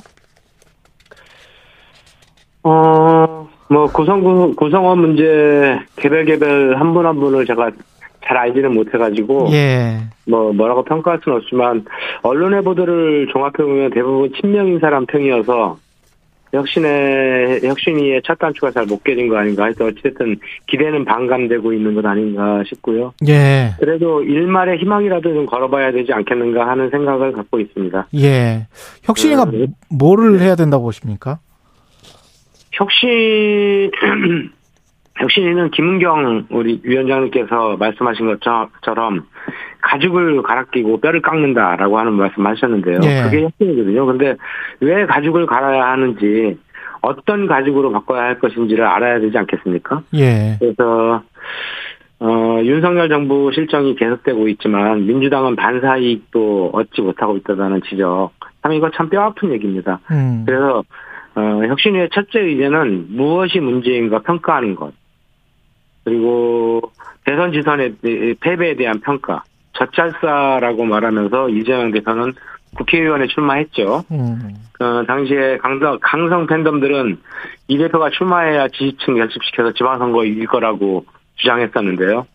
어, 결국 윤호중 박지원 비대위는 이재명 대표를 어, 개항을대 지역의 공천을 선언을 합니다. 그런데 패배했거든요. 그러고 나서 평가도 못했습니다. 그 이후에는 바로 직후에 직 그, 벌어진 전당대회 때 당대표에 출마하고 이재명 대표 체제 1년이 지났는데 민주당 지지도가 오르기는커녕 도덕적 불감증에 걸렸다는 지적 굉장히 뼈아픈 얘기입니다. 이에 대한 평가들이 어, 혁신회가 해야 될 가장 중요한 문제라고 보여집니다. 그렇군요. 그 평가를 하고 나면 그 다음에는 어떻게 해야 되나요? 그 평가를 어, 근데 그 평가를 어떻게 하는지도 좀 궁금하고요. 그 어, 평, 평가가 있어야 반성이 있고 그다음에 예. 무엇이 잘못됐는지가 나오지 나오지 않겠습니까? 예, 그러니까 그 평가를 가지고 갈아 낀다면 예. 어떤 이 가, 지금 입고 있는 가죽이 뭐가 문제여서 어떤 새로운 가족으로 바꿔야 되는가라고 하는 거라고 보여지고요. 그러니까 그 평가를 가령 뭐 점수를 매기는 건지 아니면 무슨 보고서를 쓴다는 건지 구체적으로 어떤 평가를 말씀하시는 거죠? 왜 지지도가 오르지 않는가라고 하는 것. 저는 그 문제는 사실 뭐 예, MBS 어저께도 여론조사가 나왔습니다만 예, 지난 대통령 선거 이후에 예, 어, 갤럽 여론조사만 쭉 추세를 분석 분석해봐도 어, 충분히 그 평가할 수 있으라고 보여지는데요. 예. 그거에 대한 공식적 보고서가 채택이 되고 민주당 그, 혁신의 공식적 보고서가 채택이 돼야 된다. 그렇죠. 그 다음에 그것이 국민들한테 공개되고 예. 이러이러한 부분이 잘못됐으니 앞으로 이런 부분을 고쳐 나가겠다라고 예. 해야 되는 거겠죠. 그러니까 지지율 정체의 현상을 보고 또는 지지율 하락의 현상을 보고 그 현상의 이유를 적시를 해야 된다. 네. 혁신이가. 네. 그런 말씀이시네요. 그죠? 네. 예, 예. 그 다음에는 어떻게 해야 됩니까? 어, 그, 그러, 그러면 이제 왜 지금 도덕적 불감증에 빠졌는가? 왜 예. 지도가, 어, 문제가 되는가라고 예. 하는 거에 대한 종합적 판단을 통해서, 어, 그것을 이제 이러이러 부분들이 잘못됐다라고 하는 게 나오면 그것을 극복하기 위한 노력들을 해나가야 되겠죠. 예를 들어서, 어, 예, 이재명 체제 1년을 평가하면은 예. 결국 다 나올 수 있는 분이 없는 문제입니다. 어, 돈 봉투 사건이나 최근에 벌어진 코인 사건 자체도 문제지만 음. 더큰 문제는 민주당이 사건 사건이 벌어졌을 때 자격 능력이 있는가 하는 점이거든요. 예를 들어 뭐 김남국 의원의 그 청문회 때 예, 이모 발언 이건 굉장히 문제였고요. 그 코인 사태 때 김남국 의원에 대해서 옹호한 의원들의 발언. 이런 것이 해프닝으로 넘기는 문제가 아니고 당 지도부가 당시에 강력히 경고를 했었어야 되는 거겠죠. 음. 최강욱 의원이 성희롱 발언에 대해서 윤리심판원은 1년이 훌쩍 지났는데도 아직도 결론을 내지 않고 있습니다. 그러니까 음. 이게 도대체 뭐야 국민들의 에, 민주당에 대한 신뢰는 전혀 떠나갈 수뿐이 없는 거죠. 음. 게다가 어, 진보라고 도덕성을 내세울 필요가 있냐라고 하는 민주당 의원의 발언이 있었는데, 예. 당 지도부는 이럴 때 아무런 조치를 취하지 않았습니다. 아니 강력 경고했어야 되는 거죠. 음. 이런 것들이 이제 쌓여서 당의 도덕성 평가가 무너지게 됐는데, 예. 그러니까 이재명 체제 1년 평가하면 다 들어있는 문제 아니겠습니까? 지금 말씀하신 걸 종합 보면, 종합해 보면 이재명 체제랄지 이재명 최고위를 타파해야 된다. 그게 혁신위의 과제다. 뭐 이렇게 어, 지금 뭐, 말씀하시는 것 같아요. 아니 일단 예. 제, 제 생각은 그런데 그것이 예. 어 저의 이제 개인적 의원의 생각이 모든 것을 담고 있으라고 보이지는 않고요. 근데 김은경 김은경 혁신위원장은 현역 기득권을 타파해야 된다 이렇게 지금 이야기를 하고 있잖아요. 아, 물론이요. 예. 그것이 만약에 그, 어, 이재명 체제에 대한 1년, 그리고 대선 지선 평, 그, 패배에 대한 평가를 통해 가지고, 예. 어, 보니까, 어, 현역 기득권 때문에 문제네. 아. 라고 하는 결론이 나온다라고 한다면, 그, 현역 기득권을 탑하기 위한 제도적 제도를 어떻게 만들 것인가. 만약에 그런 결론이 나온다면 유원호 의원님은, 어, 동의할 수 있으세요? 지금 말씀하시는 거는 동의가 안 될 것 같은데. 아니요. 그것이 어 국민적 그 눈높이에서 그 객관적으로 수용될 수 있는 분야라고 한다면 그리고 공감할 수 있는 분야라고 한다면 예. 당연히 수용해야죠. 당연히 수용해 수용해야 네. 된다. 그러면 현역 기득권 공천제도 현역 기득권 국회의원에게 좀 유리한 공천제도를 바꾼다든지 뭐 이런 이렇게 가도 어 동의한다. 그 평가가 제대로 이루어진다면. 평가가 제대로 이루어진다면 네. 참 이게 대선 대선 패배의 책임이 예. 현역 기득권의 그 현역 의원 기득권의 문제였다. 어제 뭐 지방선거 패배의 책임이 예. 어, 민주당 현역 의원들의 기득권의 문제였다. 이재명 대표 체제 1년에 대한 네. 책임이 네. 민주당 167명 현역 기득권의 의원들의 문제였다. 그래요. 라고 한다면 네. 그렇게 결론이 난다면 음. 과연, 과연 어, 저는 수용해야 된다고 봅니다. 그런데 그것이 과연 실제로 음. 그런 결론을 내는 것이 상식적으로 음. 봤을 때 네. 합당할 것인가라고 하는 거는 진지하게 논의를 해봐야 되겠죠. 네. 그제인가요? 추미애 전 법무부 장관이 최강시사 나왔거든요. 네. 근데 이재명 대표가 대장동 사건으로 색칠돼 있어서 민주당 네. 내에서도 저격당하고 있다. 그러니까 대장동 사건이랄지 이런 것들도 거의 무죄인 것 같은데 그 검찰에 지금 당한 게 민주당 어, 국회의원들한테도 그렇게 보이기는 거 아니냐 이런 식이었거든요. 어떻게 보세요? 그 사법적인 문제는 음. 사법에서 처리해야 될 문제입니다. 그러니까 예. 그것을 어 좋습니다. 그러니까 그거 진실 진실 여부는 이제 사법부에서 판단할 문제 아니겠습니까? 예. 근데 문제는 어 그 사법적 처리 그러니까 그 검찰의 그 아주 무리한 수사 이거에 대해서는 민주당의 의원들이 대부분 동의를 합니다. 예. 근데 그것을 피해가려고 결국에는 방탄 정당화 이미지가 어, 고착화 됐다라고 하는 거에 대해서도 우려가 있는 건 사실이죠. 그 불체포 특권을 선언을 했는데 이게 뭐 여기에 관해서는 어떻게 평가하십니까? 이재명 아, 늦었지만 그나마 다행이라고 보여지는데요. 예. 이게 이것을 민주당의 당 차원으로 확대해야 된다고 보여집니다. 음. 어, 그것 이, 이것도 지금 이미 늦고 있는데 예. 국민의힘은 불체포 특권 포기 서약 참여 의원이 예. 이틀 만에 어, 전체 의원 112명 중에 101명이 참가했습니다. 예. 하게 동참을 했는데요. 민주당 160 민주당은 의원 차원으로 그 불체포 특권을 어, 포기하겠다라고 하는 움직임이 아직 보여지지 않고 있죠. 그리고 실제 어, 이재명 당대표의 대통령 후보 공약이기도 했거든요. 예. 근데 이것을 공약을 뒤집고 방탄화 만들다 보니까 민주당에 대한 신뢰와 지지도가 떨어지게 된 것. 이것도 평가해봐야 될 문제 아닌가 싶습니다. 그 빨리 그러면 서명을 하라고 최고위가 독촉을 해야 된다? 네. 아. 의원총회에서도 논의를 해야 되고요. 의원총회에서도 논의를 해야 된다. 그리고 네. 그런 것들이 저 혁신의 모습으로 국민들에게 비춰질 수 있도록 어, 그런 일 처리를 좀 빨리빨리 했으면 좋겠다. 그런 말씀이시죠. 어, 국민의힘 의원이 음. 아직까지 100% 110명까지 가지 못했는데 예. 오늘 내까지 오늘 내뭐 2, 3일 내에 100, 101명이 될 것 같습니다. 예. 근데 우리 민주당 의원 167명이 어, 100% 당론으로 사실 어, 뭐, 모여가지고 당론 결정하면 하루면 되거든요. 그 문제거든요. 그렇겠죠. 예, 사인만 네, 하면 네, 되니까. 예. 네, 네. 그래서 백육실 의원이 100% 당론으로 서명에 동참하는 거는 어, 국민의힘보다 마지막 그 빨리 마무리 되셨으면 하는 생각입니다. 알겠습니다. 여기까지 듣겠습니다. 더불어민주당 이원우 의원이었습니다. 고맙습니다. 네.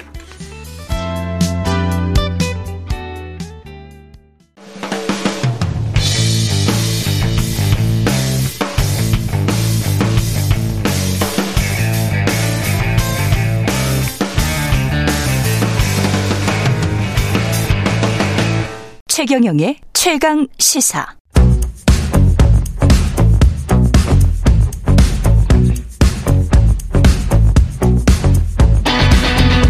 심리로 들여다보는 세상 이야기. 뉴스는 십니다.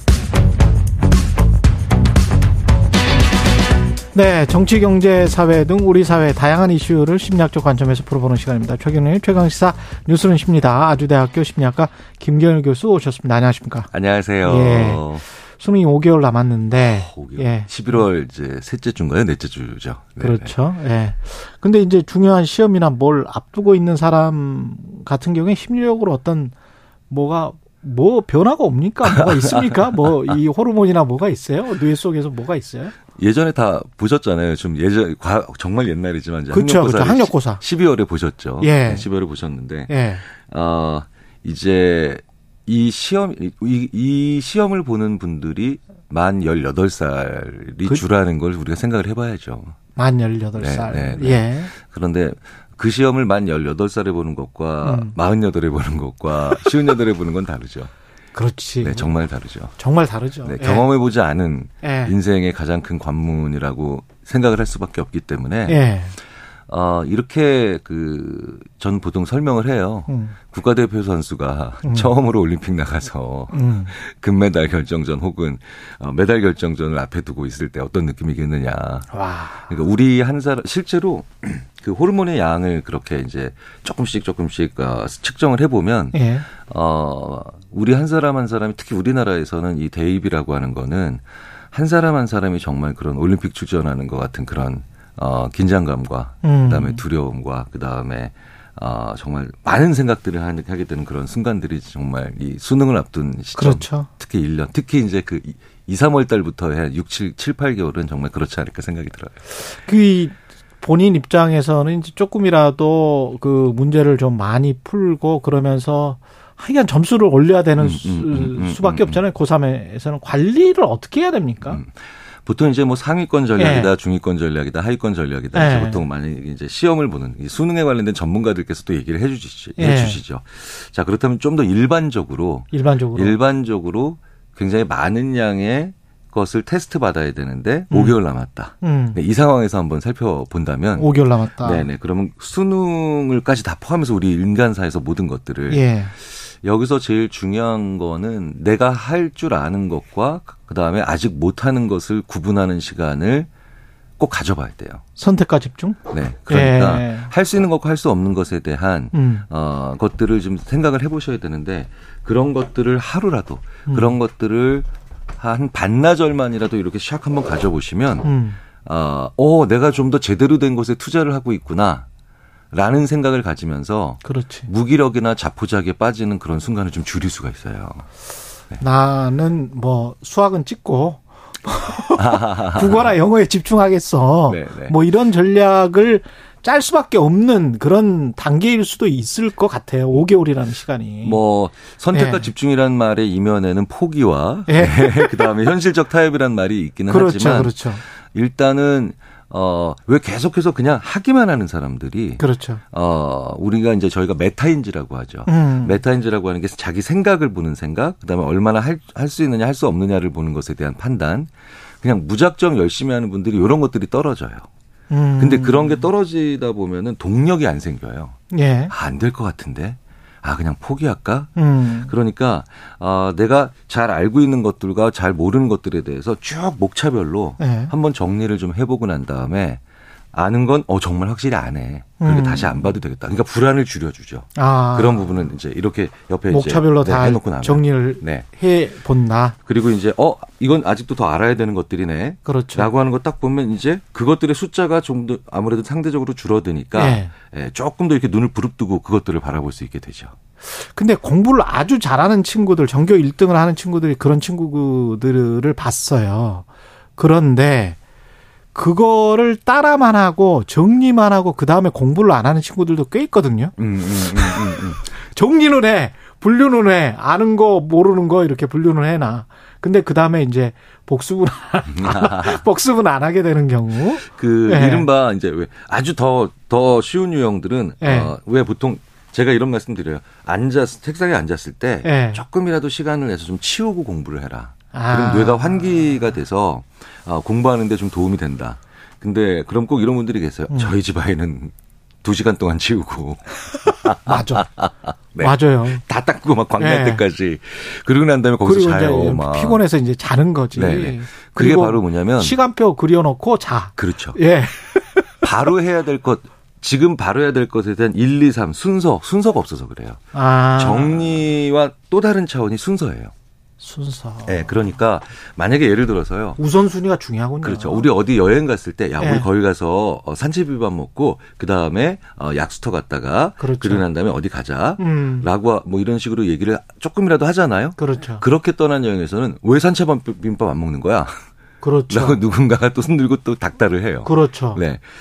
할 수 있는 것과 할 수 없는 것을 정리를 하죠. 음. 거기서 그 다음에 정리돼서 이제 해야 될 것들이 생기면 해야 될 것들이라고까지만 놓으면 바로 말씀하셨던 것처럼 그냥 거기까지만 하고 마음만 약간 뿌듯해지거나 그냥 여행만 떠나는 거구나. 그렇죠. 제주도에만 도착했어. 그렇죠. 그래서 그 항상 나머지 펜으로 그래서 빨간 펜으로 one, two, three, 일, 이, 삼 먼저 해야 될 거. 아. 일종의 마중물이 필요해요.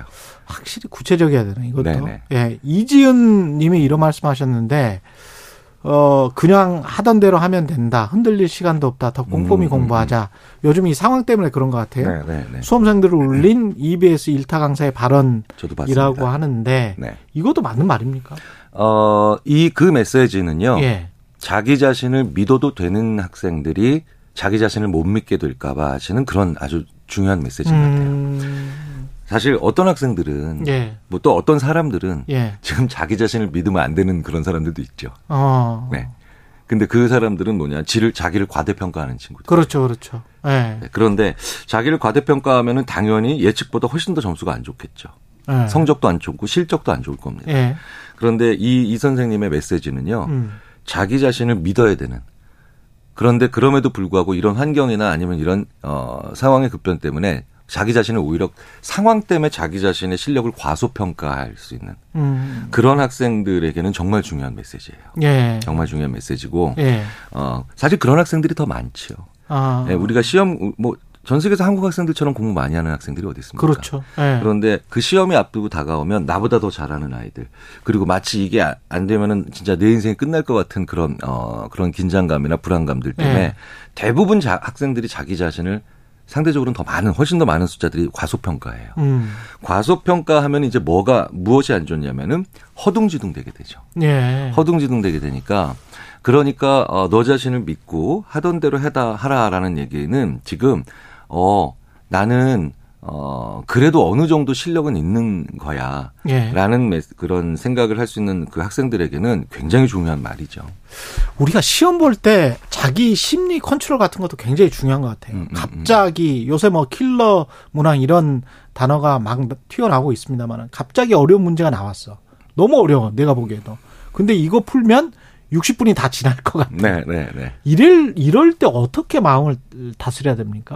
보통 우리가 이제 시험 네. 문제를 푼다라고 할 때는 쉬운 것부터 그렇죠. 네, 하라는 얘기들을 많이 이제 하시잖아요. 예. 어, 굉장히 재밌는 건 이 문제는 쉬울까 쉽지 않을까라는 음. 것에 대한 판단도 그러니까 되게 중요하죠.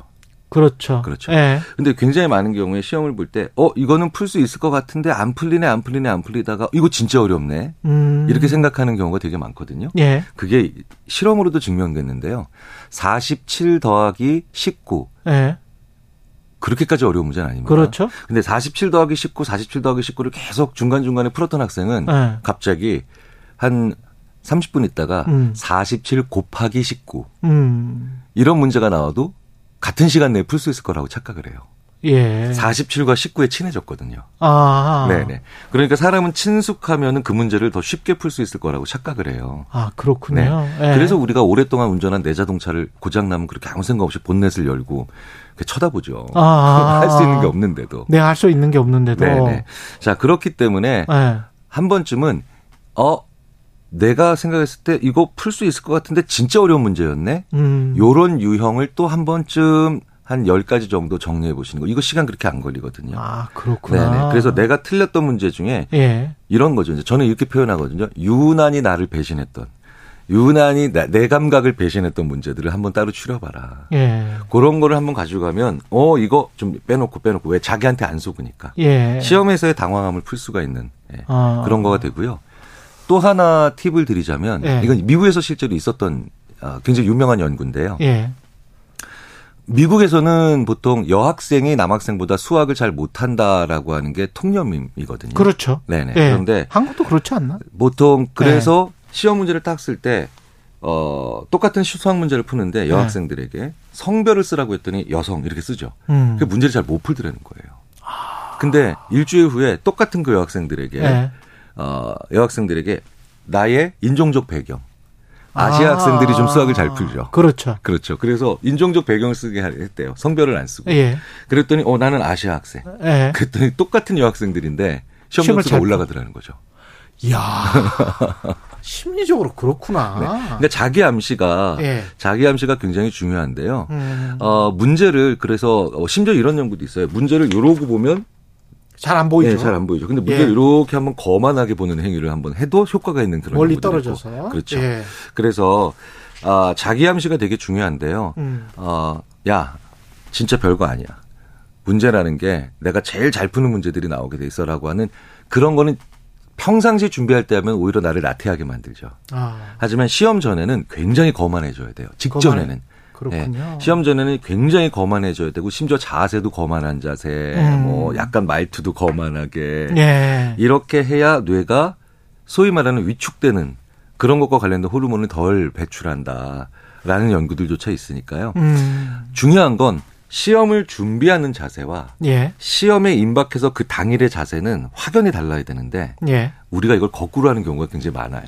그러네. 시험을 예. 준비하는 과정에서 굉장히 거만하게 그리고 난 네. 다음에 시험 당일날 겸손하게. 아. 네, 이건 좀 문제가 있죠. 너무 또 초조하게. 네네. 네. 예. 우리가 공교육보다 사교육에 더 매달리는 어떤 심리가 지금 있는 거죠. 어, 이 입시라고 하는 것이 네. 이제 사람의 인생을 거의 결정한다시피라고 하니까 그렇죠. 사실은 할 수 있는 걸 다 하는 거죠. 음. 네, 우리의 부모님들과 우리의 학생들이 할 수 있는 걸 다 하기 때문에 공교육과 사교육이라고 이걸 굳이 나눈다라기보다는 예. 어, 이제는 어, 이렇게 생각하셨으면 좋겠어요. 할 수 있는 걸 다 하는데 그게 다 드러나고 어, 공정한 경쟁이 될 수 있고 부모의 어떤 다른 요인에 의해서 더 많이 결정된다는 것을 오히려 좀, 어, 좀 줄여나가는 요인이 필요하죠. 그렇죠. 네. 예전에 어, 최 기자님과 제가 대학교 입시를 준비할 때 그때는 과외가 없었죠. 엄연히 불법이었어요. 예, 불법이었어요. 그런데 예. 불법적 과외가 의외로 굉장히 많았었어요. 아, 있었습니까? 예, 있었어요. 서울 사셨네. 네, 그렇죠. 예, 저는 서울, 안 받았어요. 아, 서울은 있었을지 몰라요. 예, 촌에는 없었습니다. 저도 꽤 많은 경우에 제 친구들이 예. 불법 과외 받은 거를 나중에 알게 됐어요. 그래요? 나중에 알게 됐어요. 저도 나중에 알았어요, 사실은. 네. 예, 대학 들어와서 네. 나중에 우리 고등학교 다닌 사람도 오, 뭐, 뭐 지역에도 있었네요. 네, 지역에도 있었, 있었어. 예, 그 친구는 부자였지. 네. 네. 어떻게 보면 네. 불공정한 거는 늘 존재할 수밖에 없지만 예. 불공정을 인 불공정을 인정하지 않으려는 노력을 끊임없이 하는 게 중요하죠. 예. 왜냐하면 사실 우리 한국 사회에서 각 구성원은 어, 다른 나라와 달리 좀 유별나게 끝까지 포기하지 않고 최선을 다하려고 하는 경향이 강하거든요. 그렇죠. 무엇이든 합니다. 네. 그러니까 그 무엇이든이 무엇이든이 아 우리가 다 인정할 수 있는 방법이 되면 되는 거예요. 아, 근데 저는 아이 저도 아이들 키우, 키우고 이제 거의 다 성년이 됐습니다만 곧 있으면 대학 졸업하는 아이도 있고요. 네네. 근데 이제 경쟁을 조금 좀 피해가는 방법 또는 덜 경쟁이 있는 쪽으로 부모들이 뭐 부모들이 그렇게 상담을 해주는 것도 좋지 않나 그렇게 생각을 들어요. 남들이 뭐 금융권 가고 뭐 돈 많이 음, 음, 벌고 음, 음, 이쪽이 요새는 최고야 뭐 data science 뭐 하면 다 이쪽으로 몰잖아요. 그러면 우리 같은 경우는 전부 또 다 그쪽으로 음, 몰려가지고 경쟁이 너무 심해져 버리거든요. 오히려 그렇죠. 경쟁이 좀 덜하면서 행복하게 살 수 있는 쪽을 고민해 보는 거는 안 좋나요? 어 정말 중요하죠. 예. 그뭐 한국을 대표하는 생물학자이신 최재천 교수님이 예. 야 내가 있잖아 개미 연구해가지고 나만 연구하니까 내가 세계적인 석학했잖아 이렇게 이제 농담 아닌 굉장히 뼈 있는 진담을 얘기하시거든요. 그러니까요. 어 그래서 어 이게 항상 지금 가장 값비싼 재능과 혹은 분야는 다음 시대 가장 값싼 기술로 대체됩니다. 충분히 그럴 수 있다니까요. 네네. 네, 네. 예, 제가 KBS 들어왔을 때 KBS 대단했어요. 예, 텔레콤 그렇죠. 회사들보다 훨씬 연봉이 높았습니다. 그럼요, 그럼요. 예. 그 변화의 주기는 그리고 앞으로 더 빠를 거고요. 그렇죠. 더 빠를 거라서 확확 변합니다. 네네. 예. 아이가 선택할 수 있는 내 자녀가 선택할 수 있는 여지를 많이 줘야 되거든요. 음. 제가 한 말씀만 드리겠습니다. 인구가 지금 20만 명대 태어나고요. 그러니까. 네, 지금 30만 명대 정원이에요. 예. 어느 대학을 가느냐 못지않게 중요한 건 음. 언제 대학 갈까. 수명이 이렇게 길어진 장수 사회에서 음. 언제 대학 갈까를 한번 고민을 같이 해보시면 어, 주도권을 잡고 생각할 수 있는 여지가 더 많아집니다. 음. 네. 굳이 대학을 간다 하더라도 이렇게 생각의 발상, 게임의 규칙, 육하 원칙의 변화를 주는 그런 얘기들을 부모 자식 간에 많이 하셔야 돼요. 예. 네, 그러면 거기서 단서들이 보입니다. 네. 알겠습니다. 예, 너무 경제에만 매몰되지 말고 예, 행복하게 사는 방법들이 많은 것 같습니다. 예, 뉴스는 쉽니다. 김경일 교수였습니다. 고맙습니다. 감사합니다. 예.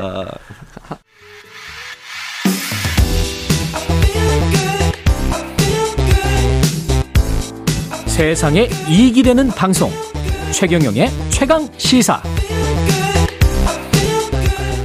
네, 경기 수원의 한 아파트에서 수년간 방치됐던 영아 두 명의 시신이 냉장고에서 발견된 데 이어서 어제 울산의 한 아파트 단지 내 분리수거장에서도 영아 시신이 발견됐습니다.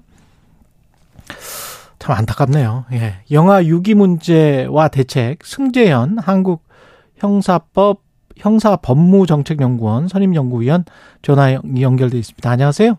네, 안녕하십니까? 예. 이게 지금 말씀드렸는데 어떤 사건인지 간단하게 이제 설명 부탁드립니다. 예. 맞습니다. 이게 참 마음이 먹먹해서 아침에 예. 뭐 출근하시고 또 청취하시는 시청자, 저 청취자분께 죄송스러운 말씀이고 저도 정책을 만들어가는 사람으로 굉장히 답답한데요. 예. 사실 이게 감사원 그러니까 보건복지부와 질병청 등에 대한 감사 과정, 감사원의 감사 과정에서 어, 드러나는 건데 보통 우리가 이제 출생을 하면 결핵 예방 접종 이런 걸 반드시 해야 됩니다. 그렇죠. 미성 그러니까 태어나는 그 아이들에게는 예. 그러면 그때 출생 직후 이제 예방 접종을 위한 임시 아이 그러니까 그 임시 신생아 번호가 이제 부여가 되는데요. 음. 그럼 임시 신생아 번호가 부여되고 난 다음에 대한민국 법전에 1개월 이내에 아이를 그 출생 신고를 해야 됩니다. 음. 근데 출생 신고가 안 된 사람들에 대한 전수조사 가 이제 그 사람들의 숫자를 파악했는데 그게 2,236명이고 네. 그 중에서 가장 위험하다고 생각하는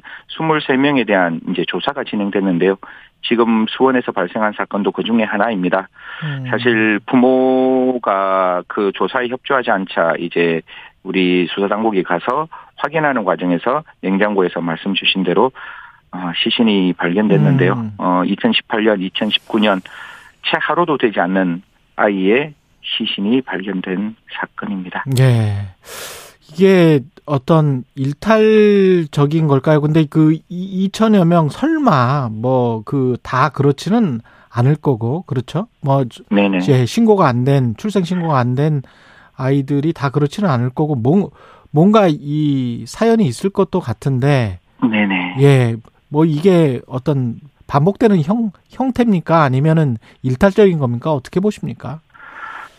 아, 아침부터 참 마음이 먹먹한데요. 예. 이게 우리 그 앵커하고 그냥 음. 우리가 갖고 있는 일반적인 상식에서 아이를 예. 출생을 했어요. 예. 출생을 하고 어, 부모라면 옛날 같은 경우에 그게 1개월 이내에 그 5만 원 과태료로 하고 이야기했는 거는 설마 부모가 아. 이를 출생하고 신고 안 하겠냐 이런 경우 있잖아요. 아. 그 부모가 옛날에는 그냥 깜빡해서 그, 이제 그럴 예, 수 있지. 뭐 자연분만 예. 하는 과정에서 몸이 굉장히 안 좋거나 또 예. 갑자기 뭐 이렇게 외국에 가거나 뭐 이런 과정에서 뭐 신고 안 했을 때를 대비해서 이제 5만 원 과태료로 되어 있는 건데 예. 지금 같은 경우에는 분명히 병원에서 출생을 했는 거잖아요. 예. 그래서 임시 번호가 붙어 있는 거잖아요. 자연 출산은 빼고 집에서 했는 거는 빼고 그럼 출생을 하고 그 다음에 1개월 내에 1개월 내에 출생 신고를 안 했다는 거는 음. 뭔가 뭔가 문제가 있는 거잖아요. 예, 그렇죠. 그러니까 이게 그냥 일반적인 그냥 상식선에서는 당연히 병원 출생 한 달 내에 출생 신고 이렇게 음. 가는 건데 2,236명 정도가 지금 이런 상황이다 보니까 저는 굉장히 좀 불안하고 두려운 생각을 버릴 수는 없습니다. 제가 여기서 한 가지만 조금 더 보태드리면 네. 사실 그 우리가 유기 아동 보호소라고 베이비 박스라고 이것도 참 절대로 있어서는 안 되는데 네. 그냥 아이를 출생하고 그 베이비 박스에 놓고 버려지는 아이가 제가 조사해 보니까 2015년부터 지난해까지 한 8년간 여기 있는 그 아이가 1,418명인 거예요. 예. 그러면 출생을 하고 병원에 출생하고 난 다음에 출생 신고하지 않는 아이들이 아까 2,236명이고 예, 예. 그 안에 분명히 베이비 박사에 들어왔는 사람, 그 아이들이 1,418명이라면 이게 중복되는 숫자가 분명히 있을 거예요. 그러면 그렇겠죠. 여기에 들어오는 아이는 그래도 생명이 보존되었다는 그렇죠. 최소한의 안심은 저희들이 할 수 있는데 그렇습니다. 아, 모르겠습니다. 좀 뭐 손이 떨리는 정도로 좀 불안한데요. 좀 음. 적극적인 좀 이렇게 조사가 필요하지 않을까. 그리고 분명히 저는 말씀드립니다. 아이의 생명은 전지구상의 어떠한 가치와 존엄보다 아, 소중하고 중요하기 때문에 음. 우리 국가가 반드시 반드시 지켜야 하고 이런 부분에 대해서는 제도적 보완이 필요하다는 말씀드리겠습니다. 이게 어떻게 해야 될까요? 그 경기도 화성 그 경우 같은 네네. 경우는 이게 네. 인터넷에서 혹시 아이가 음. 넘겨진 네네. 것 같은 그런 느낌도 받는데 그런 네네. 혐의가 있긴 합니다만 그게 가능합니까? 이게 뭐 일어나는 일인가요? 예, 저도 꽤나 이제 이런 부분에 대해서 옛날부터 많은 이제 질문도 받고 예. 대한민국 인신매매 조직이 있는가에 대해서 여러 가지 연구도 진행했는데 예.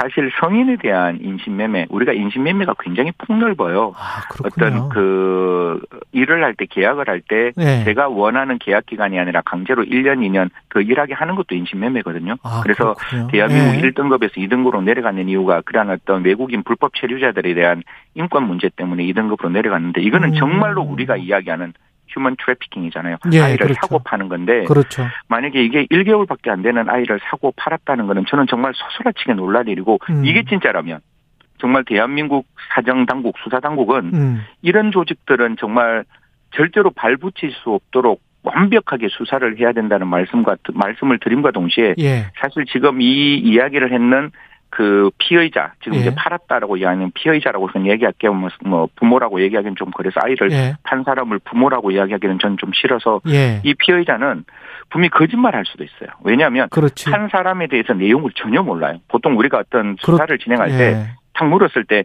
뭔가 구체적으로 육하 원칙이 딱딱딱딱 나오면 자기의 경험이 있는 거거든요. 예. 그런데 지금 나와 있는 부분은 그렇지는 않고 인터넷 안에서 일하는 어떤 그 아, 자기 아이를 사고 판 흔적은 아직까지는 보이지는 않아서 음. 이 부분이 진실인지 거짓인지는 분명히 찾아야 되고 저도 조금 이렇게 취재를 그러니까 알아보니까 인우 증명서라는 게 있습니다. 예. 아이가 출생하고 난 다음에 우리가 결혼 신고할 때 그냥 두 명의 성인의 연대 보증이 있으면 그 아이가 내가 출생했는 걸로 인정해 그러니까 결혼했는 걸로 인정하듯이 주위의 인우 증명서에 따라서 그냥 그 베이비 박스에서 이렇게 있는 아이들을 가지고 와서 내가 신고를 하는 그런 경우가 있는데 이게 왜 이런 일이 발생하는가 하면 예. 있을 수 있는가 하면 우리가 출산 장려 정책을 굉장히 많이 쓰고 있잖아요. 예. 매년 한 40조를 쓰거든요. 음. 제가 알기로는 지금까지 한 280조 정도를 쓰고 그래서 그런 출산 정책을 하다 보니까 아이를 내가 입양을 하거나 아이를 내가 태어나게 만들었다 그러면 국가로 받는 지원금이 좀 있을 수 있어서 이런 어떤 아이들에 대한 입양 혹은 자기 아이로 신고하는 경우도 있다라는 어, 이야기들이 있으니까요. 요 부분도 음. 좀 정부가 함께 들여다봤으면 좋겠습니다. 어떻게 그, 저, 법적인 허점이 있었던 겁니까? 이렇게 신고를 하고 뭐 이런 것들이 엄격하게 꼼꼼하게 점검이 돼야 됩니까? 아니면은 뭔가 어떤 개인 네. 프라이버시랄지 뭐 이런 것들과 좀 상치되는 부분이 있어서 못했던 부분들이 있나요? 어떻게 보세요? 뭐 두 가지로 요약해서 좀 설명을 예. 드리겠습니다. 아까 저 신생아 임시 그 내용을 알고 있는데 이게 우리나라에서는 질병청이 있습니다. 질병청은 병원에서 아이가 태어나서 아이에게 임시 임시 신생아 번호를 주고 그걸로 결핵 예방 접종을 하는 거예요. 예. 그러면 이 부분은 결핵 예방 접종은 국가에서 결핵 예방 접종을 하는 의료기관에 돈을 줍니다. 그러면 이 그 수익을 받은 병원이 당연히 질병청에 이 아이가 태어났고 결핵 예방 주사를 맞았습니다. 이렇게 정보가 들어가요. 예. 또 하나는 건강보험 심사평가원 우리가 심평원이라고 하는데 병원에서 아이를 출생했잖아요. 그러면 출생했을 때 분만 진료비를 청구할 거 아니에요. 음. 그러면 심평원에도 아이에 대한 정보가 있거든요. 그렇죠. 이 정보를 모아 모아 보면 지금 출생 신고가 안 됐는 아이가 얼마가 있는지는 당연히 알 수 있는 거예요. 아. 너무나 명백하고 충분하게 알 수 있었는데 국가가 그냥 내팽개 쳤는 거예요. 이건 내팽개 쳤다 그럴게요, 제가. 아. 그러니까 아이에 대한 관리를 분명히 정보가 있으면 정보가 없는 정보를 저희들이 찾아서 하라 그러는 그렇지. 거는 문제가 있지만 아는 정보를 확인하지 않았다는 거는 이건 직무유기가 될 수 있는 거죠. 그 아이의 부모에 관한 정보도 있습니까? 그러니까 출생을 하면 그 아이가 있으면 그 신고가 안 되면 부모에 대한 당연히 병원에는 의료보험이 됐을 거 아니에요. 그렇죠. 그러면 그 부모 정보는 없을 수가 없는 거죠. 그러네. 그러니까 아. 이런 걸 동원해서 좀 알아봤으면 되는데 지금 두 가지 이야기가 나오잖아요. 예. 하나는 기관에서 출생 통보제를 하자. 이게 정부가 2022년 3월에 준비를 했고 외국 뭐 미국 그다음에 영국 그다음에 뭐 선진국에 이야기하는데 제가 좀 찾아보니까 캘리포니아도 그렇고 뉴욕주도 그렇고 당연히 국가가 신고하도록 만들어 놓았습니다. 아. 그러면 대한민국이 이게 문제가 될 때 이런 이야기를 해요. 의료기관이 혹시 이거 병원에서 출생 신고하면 병원에 오지 않고 자연분만 하는 거 아니냐. 그러면 오히려 병원에 와서 출생하는 걸 꺼리지 않느냐라고 아, 말씀을 드리는데 제가 이미 베이비 박스에 알겠습니다. 그 많은 아이들이 버려져 있잖아요. 그래서 그 부분도 좀 적극적으로 아이의 생명을 보호하기 위해서는 저 아마 권익위에서 이거 어, 음, 조사에서 87% 가까이 그 우리나라가 승재현 그 한국 형사법무정책연구원 선임연구원이었습니다.